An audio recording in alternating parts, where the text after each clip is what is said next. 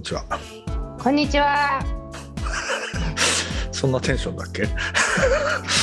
そんなテンちょっと普段と違うテンションで言ってま言ってみました。なるほど。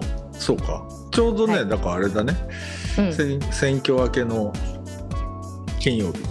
選挙明けの金曜日。いかがお過ごしですか？凱旋とかやってたの？凱旋とかやってました。え、それ選挙カー乗ったりとかもした？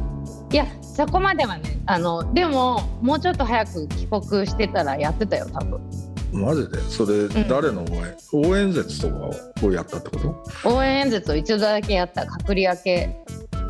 どこで？でえーっと高円寺の駅前。盛り上がった？盛り上がったよ。私あのーその人だけを応援してたわけじゃないんですけどちなみに吉田晴美さんなんですけどねうん。そのそれはやっぱり女性で応援しようっていうことになってうん。女性だばっかりがスピーチするっていう夜があったんですうん。それであの応援演説というものを生まれて初めてやりました応援説？応援説か。練習が必要だね初めてだったしそんなことするの。うん。俺、中学48歳にの時に、中学の時にやったことあるな。ほう。誰の応援？ていうか、あれ違う違う、俺が生徒会に立候補したんだよ。あ応援演説じゃないじゃん。俺はを選んでくれ演説でしょそれ。うん、それちゃんとやったのかな。何の記憶もねえな。何やったんだろうね。なな公約とかした。言した記憶ないね。ただ目立ちたかっただけだ。あるある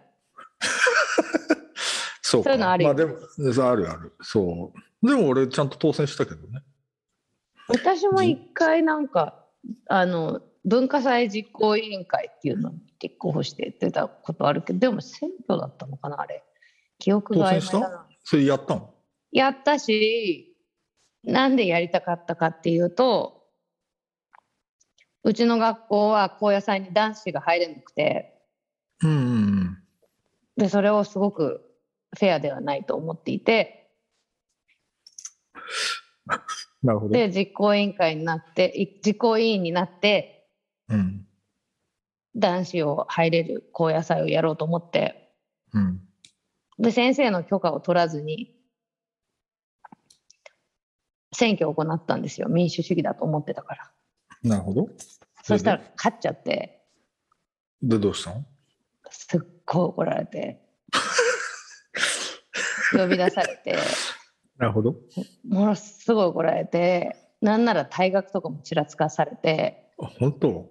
うん。ぶっ潰された要は、あ、そういうことね。うなるほど、そうか。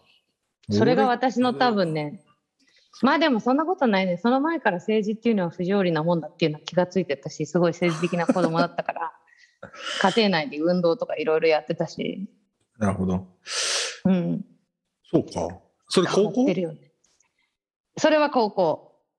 高野祭に男子を入れようと企んだのは高校生の時。あれ、うちの高校とかってどうなってたんだろうな。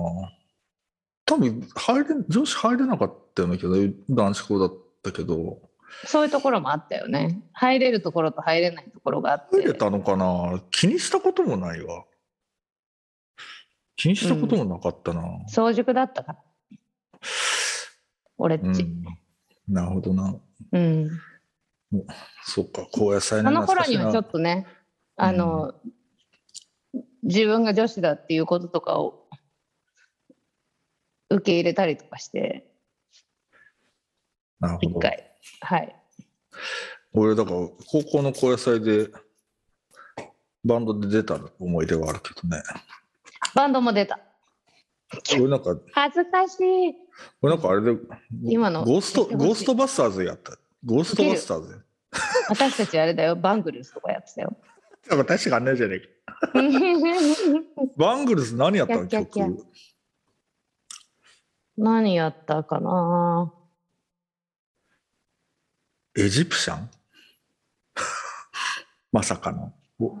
エジプシャンとかやったかな？でもなんかいろいろ練習したりとかしてたけど実際に何をやったかは覚えてないねあんまり。でもゆみちゃん、その時はパパートは何？その時はねベースを弾いた。ベース弾いてたんだ。うん。バングルスのベース、下手だよ。俺とかだって、俺ボーカルだったけどね、ゴーストバスターズの。ゴーストバスターズのボーカルは、って言ってるだけ、フイゴなコールって言ってるだけだから。ゴーストバスターズあそれは観客が言うんだった。そうそうそうそうそうそう、う。盛り上がったな。選挙後の金曜日これでいいんかこんにちは俺の人生のハイライトの一つだ。まあまあそういうのねあるよね。私なんかほんとさ自分の最初の野望らしき野望が打ち砕かれて民主主義を信じてたのに。なるほどね、うん、民主主義の上にもうちょっと別の 何かがあったぶっ潰されるっていう、うん、まあそうだね。それはあれだね。なんていうか極めて日本的な、うん、まあでもそうか。そのうん。まあ、その勝手に選挙やったってことだもんな。その選挙自体が無効化されたってことだもんね。そう、勝手に投票紙とかすって、勝手に配って、でもすっごい興奮したの覚えてるよね、そのその投票紙が。集まって集計したときに、うん、そのこれは勝てるのではないかっていう。なるほど、そうか。うん、うんそういう仕組みって学校にあった、うん、そのなんか学校のなんかを投票で決めようみたいな仕組みって特にないよね。ない作った。うん。そっかそっか。うん。勝てると思ったんだよね。でもそれが多分本当にそのなんていうの？自分がたの体験としてすごい不条理だっていうその多数派がやる、やりたいと言っているのに、うん、そのお上がダメだと言うっていうそうね体験の初体験でした。かわいい。まああれだな。うん、その岸田って人がそうそうそうそう。あれをやりたいとか言って、うん、そうそうそう。あの、ちょっと自民党のいろいろ政治に屈して、うん、ちょっと違うことになっちゃったな、みたいな。そういうのに近いやつだな。だから全然シンパシー持てなかったけどね。何が？それに、その岸田が 翻したことに対しては。まあ、まあ、それはそうだけど、いや、ただまずその世間並みの構造としては、そうね。そう、選挙よりも派閥の力学の方が優位される、うん、優位にされると。まあ、派閥の力学、まあね、そうだね。まあまあでもその時私はあのその事件が起きた時すっごい怒られて退学とかちらつかさされて引っ込みましたけど、うん、でもやっぱり黙りはしなかったから、うん、なんかやっぱり岸田首相にはちょっと本当になんか新自由主義の脱却みたいなことを お意外とまともなこと言ってる人出てきたよとかって思わせておきながら成長なくしては分配なしってまた真逆のこと言ってるよっていうねドン引きしました。もうそれ言うんだと何も言わない方がマシだわみたいな話だよな、うん、うん、でもまあこれでうっかり勝っちゃうんじゃないか。まあ勝ったけど結果的にはね。でもまあ、随分削られたからね、自民党も。まあね。うん。まあ、削られて、あの、票が行った先がまずかったっていうことで。うんうん。まあ、どう、どうなの？今回の選挙は。どういう総括になるんですか？ゆみちゃん的には。いや、いろいろあるよ。うん。いろいろある。あのまあ、どっから行こうかな。まあまあ、本当に民主主義って機能してないよねっていうのは思ったし。それどの部分で？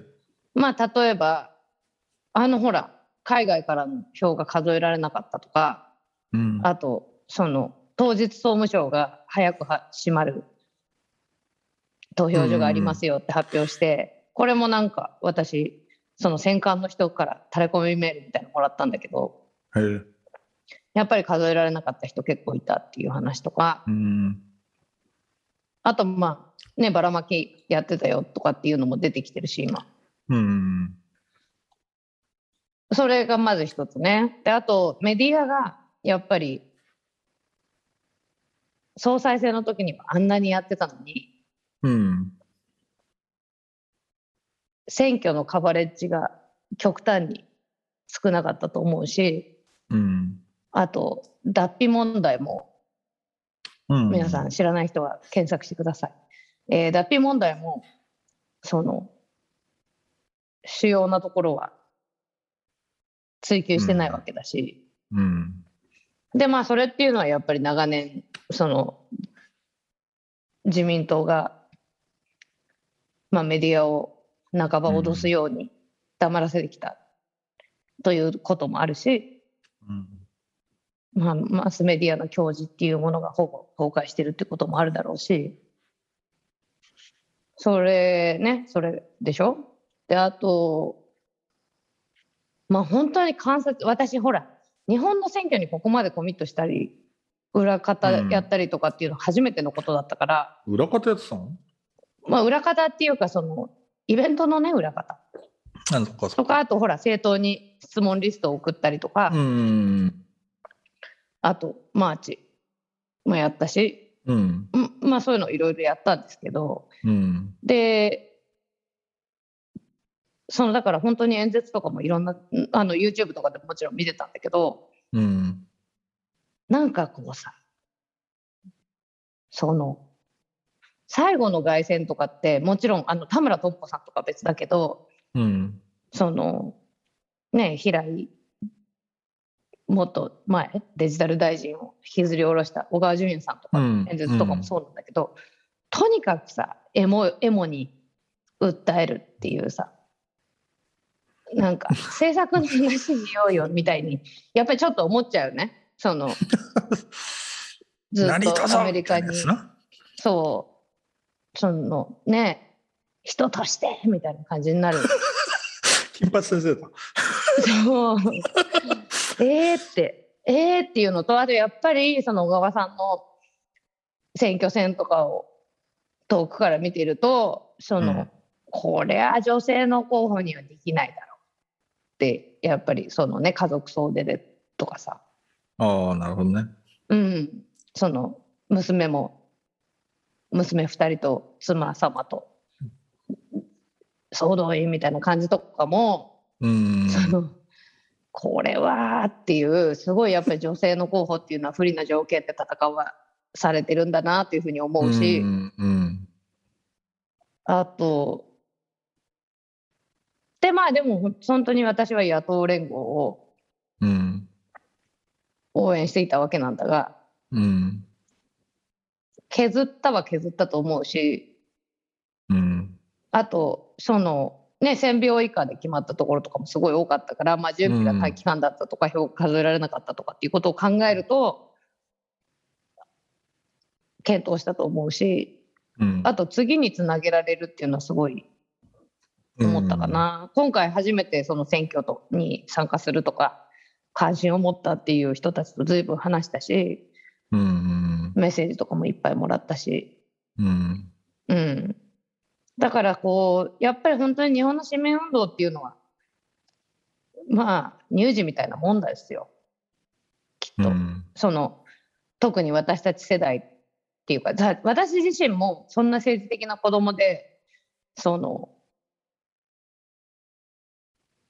本当にこう大人になるとともにこう市民運動っぽいこととか始めたりとかし,、したけどうん。その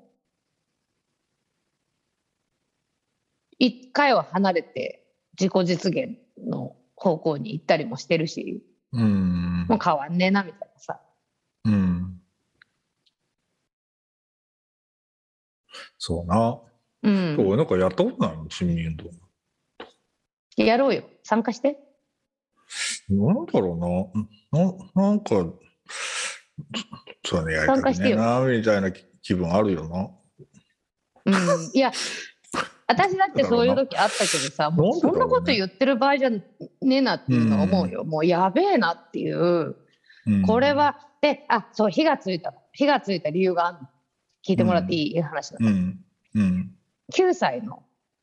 うん。あいとこんちの子供が9歳。うん。で総理大臣になりたいんだって。うん。女の子。うん。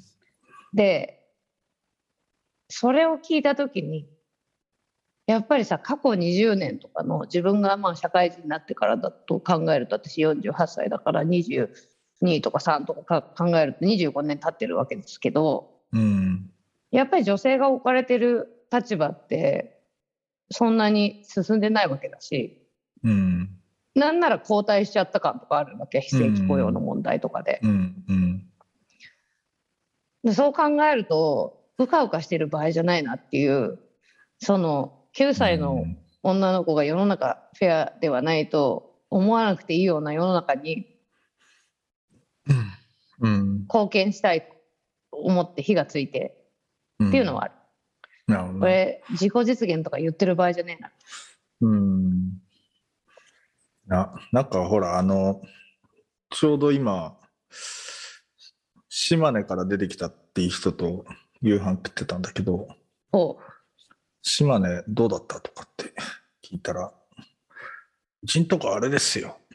ロシアみたいな選挙ですよとかっつって、何それとかっつったら、ほら、どう亀井明子うん。ああ、あれか。同じ名前の人を出してきたやつですよとかっつってはいはい。ちょっとどうなったのかよく知らないんですけど、その人言ってたけど、プーチン、プーチンのやり口ですよねみたいな。いや、プーチンそれやってたよね。いや、そう。やってた。プーチンか、みたいな。アメリカでもね、うん確かそういうことあったんだけど、それは偶然だった。あなるほど。うん。ほら、あの、ジョンとか、ジョンなんさなんとかさんとか、ほら。ジョン・アダムスさんとかいっぱいいるじゃん。っつったらいっぱいいるからな。雑なこと言うけど。うん。そうそう。そうそう。それはなんかそういうことだったんだけど、で、プーチンそういうことやってた。そうだ、さすげえな、みたいな、すげえな。じいや結構やっぱり今回だから、その自民党とかのなりふり構わない感じ？うん。はすごいそこここに出てたから焦ってるんだなっていうのは思ったし、まあ、だからそのなんていうの？敗北ですみたいなさナラティブが今優勢な気がするけどうん。敗北感はあんまり私個人的にはなくて、なるほど。うん、はい次行こうかみたいなやる気にあふれてメラメラメラメラしてる。メラメラメラメラ、いやだけど。ど今回初めてその、えー、11月今日5日ですけど数日以内にアメリカと日本で選挙が起きるっていうね。そうなんだ。うんうん、でこれがまたね落ちる結果でっていうかえぐられるそれ何の、何の選挙だったのまあなんかそのバージニアの知事選とかニュージャージーの知事選とかそういうのあったんだけどあとニューヨーク市の市長選もあったしーまあないまぜの結果っていうかねまちまちというかあのバージニアはトランプ派の Q アノン系の候補が勝っちゃってなるほど。でこれあのクリティカル・レース・テオリーっていうねうん。critical race theory というやつが、えーそのそれに反対するムーブメントが今白人の郊外ママたちの郊外っていうのはサバービアね。の,、うん。あのママたちのあの間で結構起きていてですね。その白人に批批判的な歴史を教えるなっつうあれですけどうんうんまあだからそういう共和党の人が勝っちゃってうん。うん。ニュージャージーもすごい接戦だったしうん。でもいい話もあってうん。ボストンの市長はアジア人の女性のへえ。せあの当選してですよミシェル・ウーさんっていうんですけどうん。でまあそれは女性同士の選挙だったのねうん。でそれであの勝った演説でさあのうちの息子に男の子でも市長になれるのって聞かれたっていう。あ、しゃれてんな。しゃれてるでしょ いや、もういい、あげってなったよね。な なるほど。うん。しゃれてんな、うまいそうな。いう時もあるけど、今夜は違うよ。なるほどね。うん、そうか。うん、しゃれてんな。うん。そうか。これでもさしゃれて、るっつうかね、エンパワリングって言ってくださいよ。そうだけど、うん。なるほど。いや、でもそういうちょっと、ちょちょっとエピソードみたいなうまいな。そうだよ。すごい、すうん。なかうんまいっていう、か、別にそれ、別にそれ、本当にそう言ったんだと思うけど、なんか、あの、なんだろうな。うん。優秀だな。いや、本当に。だからそういうさ、その、例えば私は小川淳也さんがね、勝ったことを、まあ、くどいようだが、その、素晴らしいと思うよ。うん。けれども、その、うん。そっか、なるほど。うん。なんか、娘二人にさ、ほら、あの、す素晴らしい人たちなんだと思うよ。私は、あの、小声で言うと映画は見てないんですけど、うん。でもこう、たすき、ちょっとこれ、あの、批判されてたけど、その、たすきにさ、娘ですって書いてあって、うん。で、まあなんかほら、日本の選挙で本人とかって書いてある、たすきとかしてる人とかいるじゃん。で、まあそれの続きっちゃあれだけど、そのね、地続きな感じで娘ですなんだけど、うん。そういうのを見てさ、ちっちゃい女の子たちがさ、この国がその男女平等だってやっぱりエンパワリングかっていうと、なかなか難しいですよ、それは。そうだな。うん。なん、あのね、なんだろうな。俺、最近ちょっと、ここの間配信した話の続きっぽいところあるんだけどさ、そう。なんかほら、前回多分、なんかほら、前田敦子の話とかしたじゃない、はい。もうね、か、もう1年ぐらい前の話、気分。そね、したじゃない、うんそうそう。とか、いや、俺、ちょっと、うん、であんまうまく言えいやその、なんかいいろんな意味で、家族っていうものが争点なんだなっていう感じをちょっとしてるわけ。だろ家族。ううん。で、その眞子さまの問題、ま、もう眞子さんでいいのか知らないけど、その、あれもな。てかあれもまあ基本的にやっぱりなんか家族ってなんだみたいな話がある種争点のような気もするわけ。なんかすごいざっくり言うとね。わかりますよ。でなんか。うん。うん、つまりまあ、まあ日本を象徴、日本の象徴とあるべき、うん。まあ、家族っていうか本当に一族っていうのがうん。どうあるべきかっていう話について全くコンセンサスが作れない状況にあるっていうふうなことって、はい。まあそもそももう日本において家族っていうのが何を意味してるのかみたいなことっていうのがもう。うんあんまり正解が見つかんないみたいな話。で、今言った話とか、その、いや、要はさ、なんか、その、じゃあ平井拓也と小川淳也だっけっていうのがいたとしてさ、で、別にそれはあの保守と革新っぽい対立軸にはなってるんだけど、メタなレベルで言うと結局割と土着な家族みたいなことの上に根ざしちゃってるっていうことを言ってるわけじゃん？ゆみちゃんはいとしてはさ。で、なるほど、そうなんのかみたいな感じっていうのはちょっとあるのよ。で、うんその前回話した、まあ、前田敦子とかさ、例えばなんかうんその俺が最近、最近、それ前回話したかもしれないけど、なんか、誰だっけな？ススザンナ、スザンヌうん。が、その、えーっと、高校に入り直したみたいなほニュースっていうかインタビューがあってね。で要するになんか子育てしてて、う。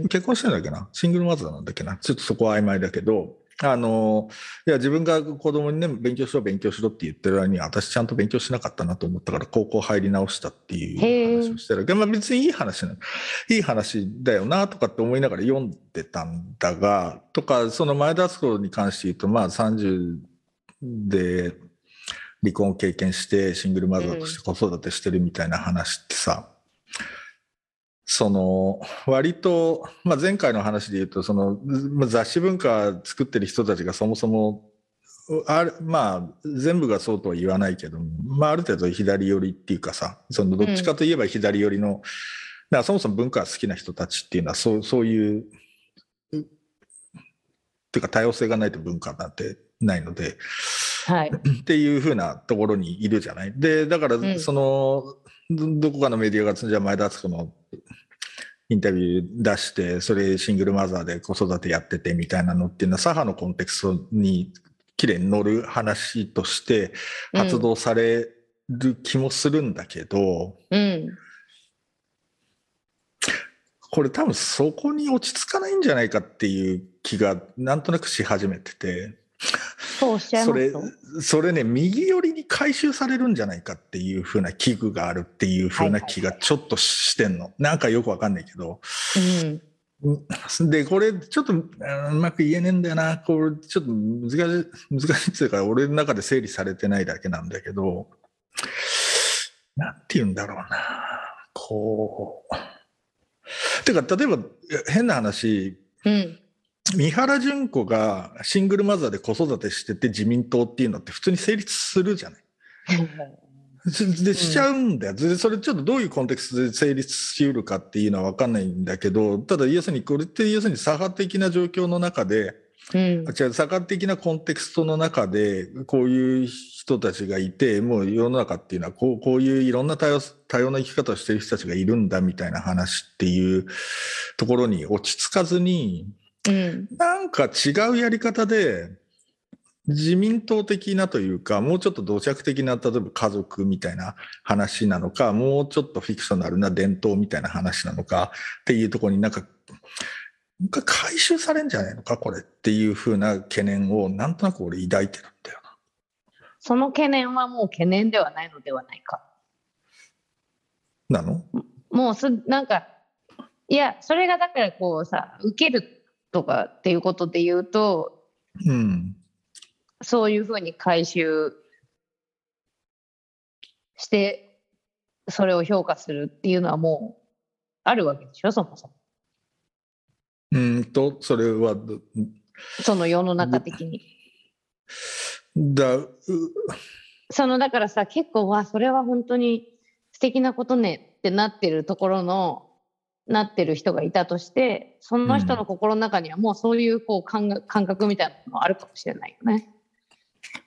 ん？ん？もう一回言って。もう一回言って。いや例えばだからそういうことが評価されるとしてそういうことっていうのは例えば？その例えば、えーと、子供だから高校に行き直すみたいなことよ。うんそうそうそう。うん、でそれがそのやっぱりそういう家族観に基づいてそれっていいねって思う人は当然いるだろうってこと。うんうんうん、その割だからそれがどういうロジックでそれいいなっていう感じになるのかがいまいちちょっと論理的には分かんないんだけど。そこに論理的なロジックとかやっぱりないんじゃない？あいや多分でもそれを例えば自民党が政治的に回収しようと思うと、うん、何かしらの多分ロジックっていうのはあるんだよなっていうふうな気はするわけね。で、ね、てかそれが出てくるんだろうなっていうふうな気はしててだからその伝統的価値観みたいな話っていうのをするじゃない。だからその日本会議的なことで言うとさ家族とかっていうふうな話、うん、なんか俺もぼやっとした印象でしか喋ってないけど。うんだけど、それが、なんていうのかな。うんと、結構フィクショナルな感じに見える。になってるっていうこと自体は本人たちも気づいてんじゃないのかなっていう気がちょっとしなくもないのね。戦略の一部っていうことね、うん、そうそうそう。でそれは言ってんだけどだけどそれ、例えば本当に実際においては例えばそういうなんていうのかな。じゃあ普通に離婚がふ増えてってその伝統的な家族みたいなものっていうのはさ本当に保守地盤みたいなところでもさ、もううんキープできないわけじゃない？うん でそういうところにおいてでもそれはその保保守なんかわかんないけどシングルマザーを保守っていうコンテクストに組み込むっていう風なロジックはなんかその開発されるだろうなっていう風なうん気はするそうだね。のよ。でそれが、うだからなんか俺ススザンヌとかって別になんか何の恨みもないんだけどうん。あるなんかこれって偏見っちゃ偏見なんだけどすげえ自民党っぽい人だっていう印象があるのよ。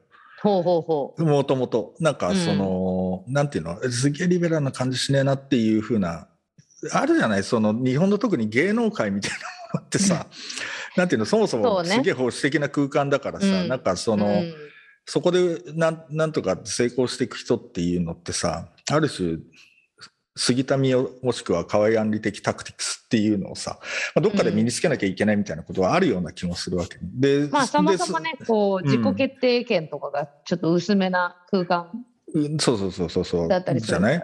そう。うん。だからまあそういう中でなんかある意味こうそのこれもこれはおかしいっつってそのリベラル方面に触れる人もいるんだろうけれどもやっぱりそのそういう中でぐいぐい生きていくと三原純子になるんだみたいな ことっていうのもあるわけじゃない？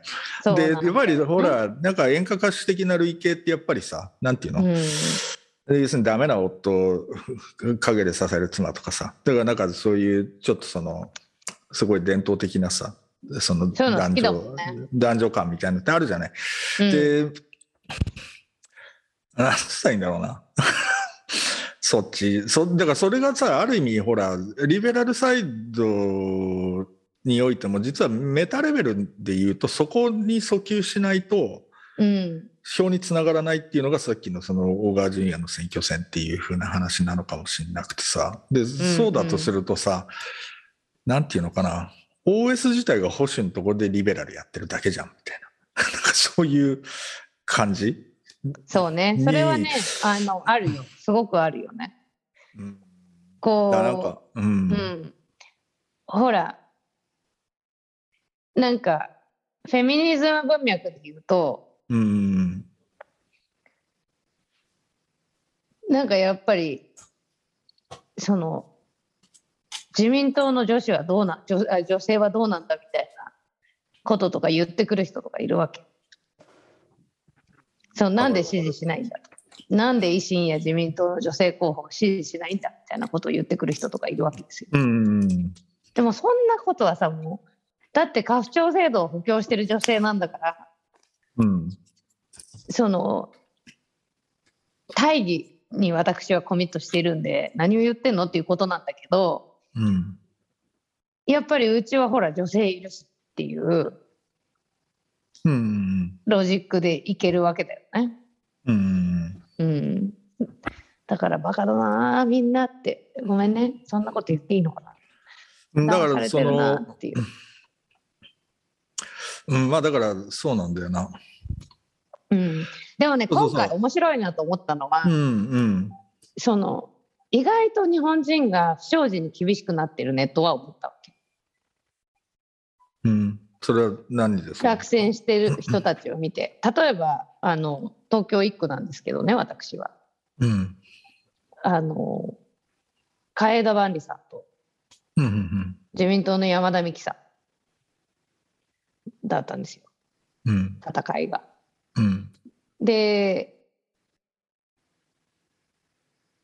そのまあ当然山田美樹さんは嫌なんだよね。家父長制度の補,、補強ソルジャーの一人だから。うん。だけどやっぱりその海江田万里かみたいなのはあるわけよ。落ちたんですけど、ちなみに海江田万里先生は。うんうんでさすっかり忘れてたけどなんか不倫のことがあったんだよね。そっかそっか。でそれとか覚えてるわけ。覚えてる人結構いるわけよ。うん。でまあ僅差じゃ僅差だったんだが。でもまあ落選したことは確かで、でそれうん。まあもちろん特にそのもともとほらこうエスタブリッシュメントの政治家でもありうんまあだからそういうことに対してみんなちょっともう嫌だっていううん風になってるのかなっていうのは思ったね。ねうん。まあでも石原伸晃が落選したっていうのとかはやっぱり大きいことだよ。石原ファミリーのねうん。没落没落。石原ファミリーな。石原ファミリー。ゾンビのようにだから復活したけど、うん。あまりと。あまり感じ、前感じ、元感じ。あのポスター受けたね。あのポスターうん。ね、あのポスター誰が撮ったのかなとかって思っちゃうよね。やっぱ わかんないけど。誰がってリアクションしたのかなとか。ね。うん。そんないい写真でもなかったよねとか言ったら全然いい写真じじゃないわけよ。ゃそうだよね。でもやっぱりほら、あの流れてくるじゃん、本人のツイートとかがさ。うんうん自信満々みたいな。受けるよなあれ。すげえなとかって思って、でもあの感じうん。なんだろうね。こうレレオンっぽいっつうかさ。うん。レオンっぽいね。あれねそうそう。あれもうすごい久しぶりにレオンっぽいもの見た感じだったよね。でも俺この間そういう人あったわなんかあ現る会社。現実社会である会社のちょっと社長さんっていうのに会いに行ったらなんかなんか 大丈夫かみたいなほらなんかあのそうちょい悪っぽい感じで僕ちょっとブルースがすごい好きでとかつってすごい音楽好きアピールされてほら俺音楽好きアピールされがちな人なので。そうだね。で、えーそういうの嫌だなみたいな感じしたんだけどまあ一応。ええなんつって。聞いといたけどえてかあシャツの胸とか開けてる感じ？いや、そうあの、ピシッとしてんだよ。ピシッとしてんだけど、ピシッとしてんだけど、なんていうのかな。なんか、その、でも、悪ぶるっていうわけではないんだが、なんていうの、うん。こう、なんていうの？えーっと、ゆとりある大人みたいな。ああちゃんと遊びもわかる大人みたいな感じ出されて、はいはい。うーんみたいな感じに微妙になっちゃったっていうことはあったんですけど、だだから俺、あまり、あまり先生ってど、どこだったっけ？神奈川だよね。あまり先生は、あれ？あ、違うか。だっけ？違うんじゃない？違うんじゃない？違ったっけさもうこういうのってさ本当に3日とかで忘れる。あ神奈川神奈川。すいません。そうでしょ？うん。本当にそうそう。3日とかで忘れちゃう。よ ねそうだから、だから俺もその、その、あった社長さんっていうのはちょっと神奈川方面の方だったので、まあ、なんあ出た。神奈川偏見神奈川はまだこれ、これ、これ有効？みたいなので、あの、本当になんていうか、ちょっと。あれですよ私はあの思春期から大学卒業までは神奈川県民でしたからねそうなのか。うん藤沢だ川。崎ね。うんまあでも、ゆみちゃんはほら、根が中日ファンだから、まあ。根が中日ファンだから、まあいやさそ今ね中日ファンだからとか言うとさ河村市長みたいなイメージになっちゃうからやめてもらっていいですか？まあまあそうだけど、まあ広くとったら愛知県だからいいじゃん。なんか。大村知事がいるからねっていうそうそうそうっていうことでいいんじゃないですか。そうそう。まあまああの名古屋の血が流れてるっていうのはそうなんでね名古屋と豊橋ですから、豊橋ね。うんそうそうそう。いや、だから、いや、なんか、あまだこれ有効かと思って、いや、だからまあ、結局は有効じゃ有効じゃなかったっていうことを、まあ、あまり、だってあれ途中でポスター変えたんだよね。あれにね。そう。なんか、その苦み走った違いの分かる男みたいなのじゃなくて、なんか普通のカラーポスターにしたんだよね、確かね。そうだ。あのそうそう。日本には甘利明があるっていうのからちょっとこう普通のね感じに。あだってさ 自分が落ちたら日本なくなっちゃうって言ってたよね。あ言ってた言ってた。いや面白いね。いやなんかそのほら日本には甘利明があるみたいなさ。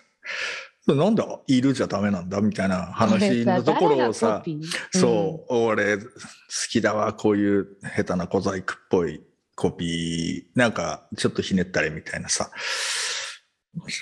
全然本質的じゃないけど、なんとなくそうそう。やった感は出るっていう。やった感は出る。考えた感は出る。なんであるのある？ななんだろうね。てか俺それ提案したやつのプレゼントが聞きたいわ。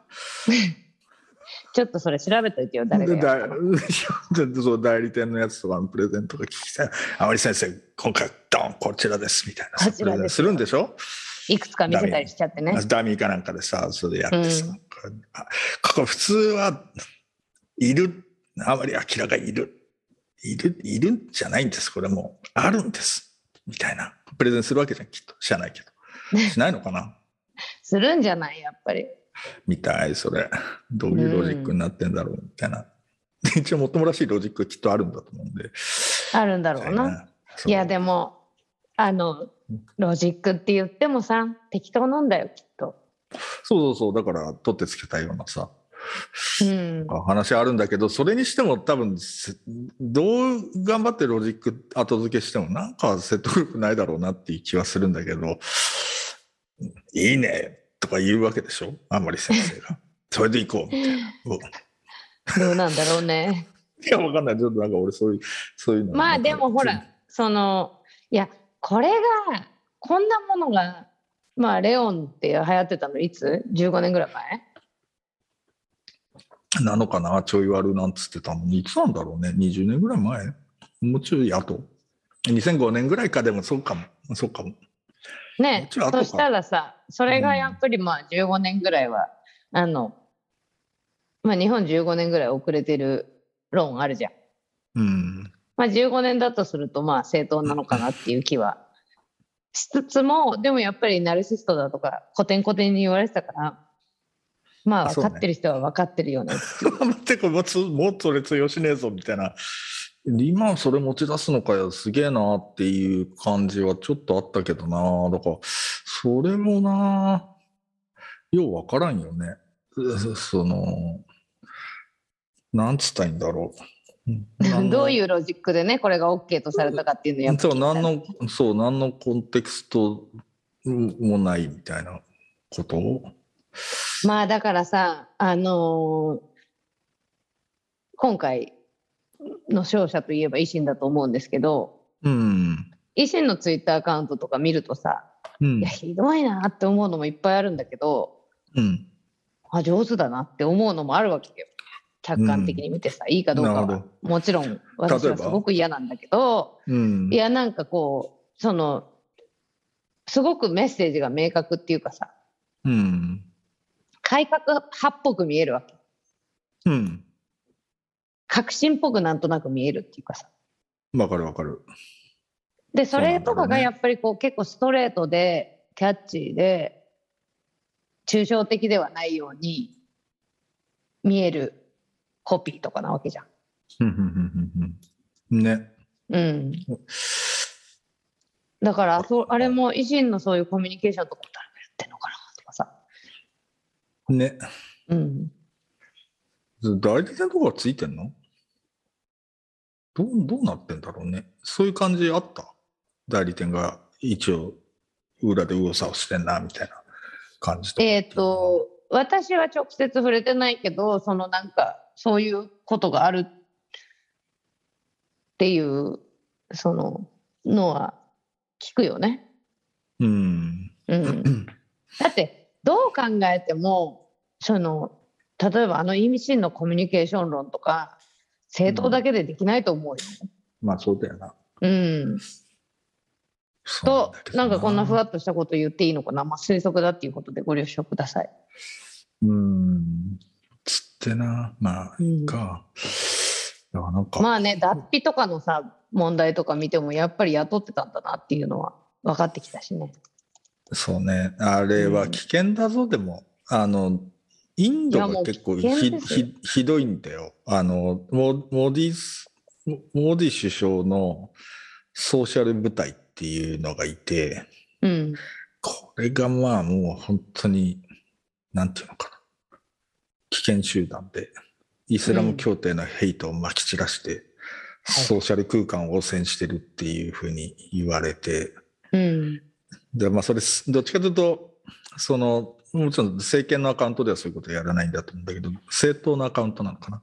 政党のソーシャル部隊みたいなのが、大問題だっていうふうなこととかは言われてたりするんだけど、だから、なんかあれだね、その、改革、っていうか、つってそうだ、モディとかはやっぱりそのデジタルの推進みたいなことではかなり剛腕にで進めたっていうのもあるはあるんで、うん、その、ある種の改革っちゃ改革なんだよなっていうのはありつつも、でも結構危険な状態に入ってってるよなみたいなのはあるはあるんだよね、インドとか見ててもね。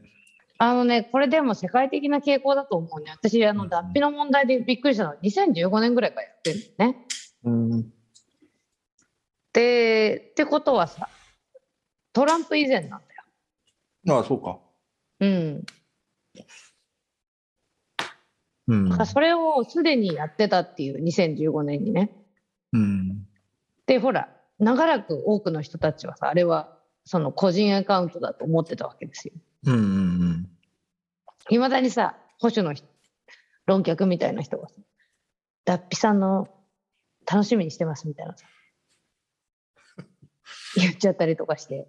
うん、おーいってなるけど、あちなみに今ね、うん、あの維新代理店って検索してみたら、広告代理店代行に払ってるっていう、あの、明細みたいなものがツイッターで出てきましたよ。なるほど。はい。皆さんちょっと興味のある方は検索してください。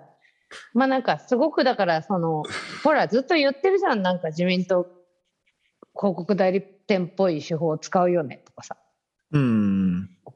まあだから当然っちゃ当然だし多分世界的にそういう戦略がいろんなとこで組まれてるんだろうし。うん。ね。まあだからあの暗くなななるのがお嫌だったらぜひ市民運動に参加していただいてあの少なくともちょっとはすっきりするっていうさ。今日もよく頑張ったなみたいな感じでさ。なるほどね。うん。まあそうだな。まあ選挙っつうのはやっぱ難しいな。なんか、てかもうほら投票率も上がんねえしさ。なんか。でもそれもさ、だから、その、もう在外邦人の選挙の手続きとかってものすごい煩雑だし。うん。やっぱりハードル高いっていうかそのなんかやっぱり選挙投票してほしくないんだなみたいなのはちょっと感じちゃったなまあそりゃそうだよね。そうだよね、うん、うん、やっぱり寝ててほしいっていう話あるけどさよく言うじゃん、うん。うん、無党派には寝ててほしいんですよう。ん。まあ、本当そうだと思う。うんうん、じゃあまあとりあえず一回ここで。はい。お疲れ様でございます。お疲れ様でございます。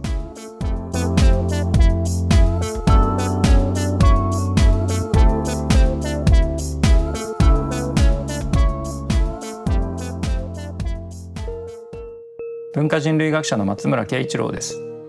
昨年ポッドキャストで配信した働くことの人類学を一冊の本にまとめました活字で読むことで改めて仕事とは何か考えてみませんか？働くことの人類学活字版。ぜひご覧ください。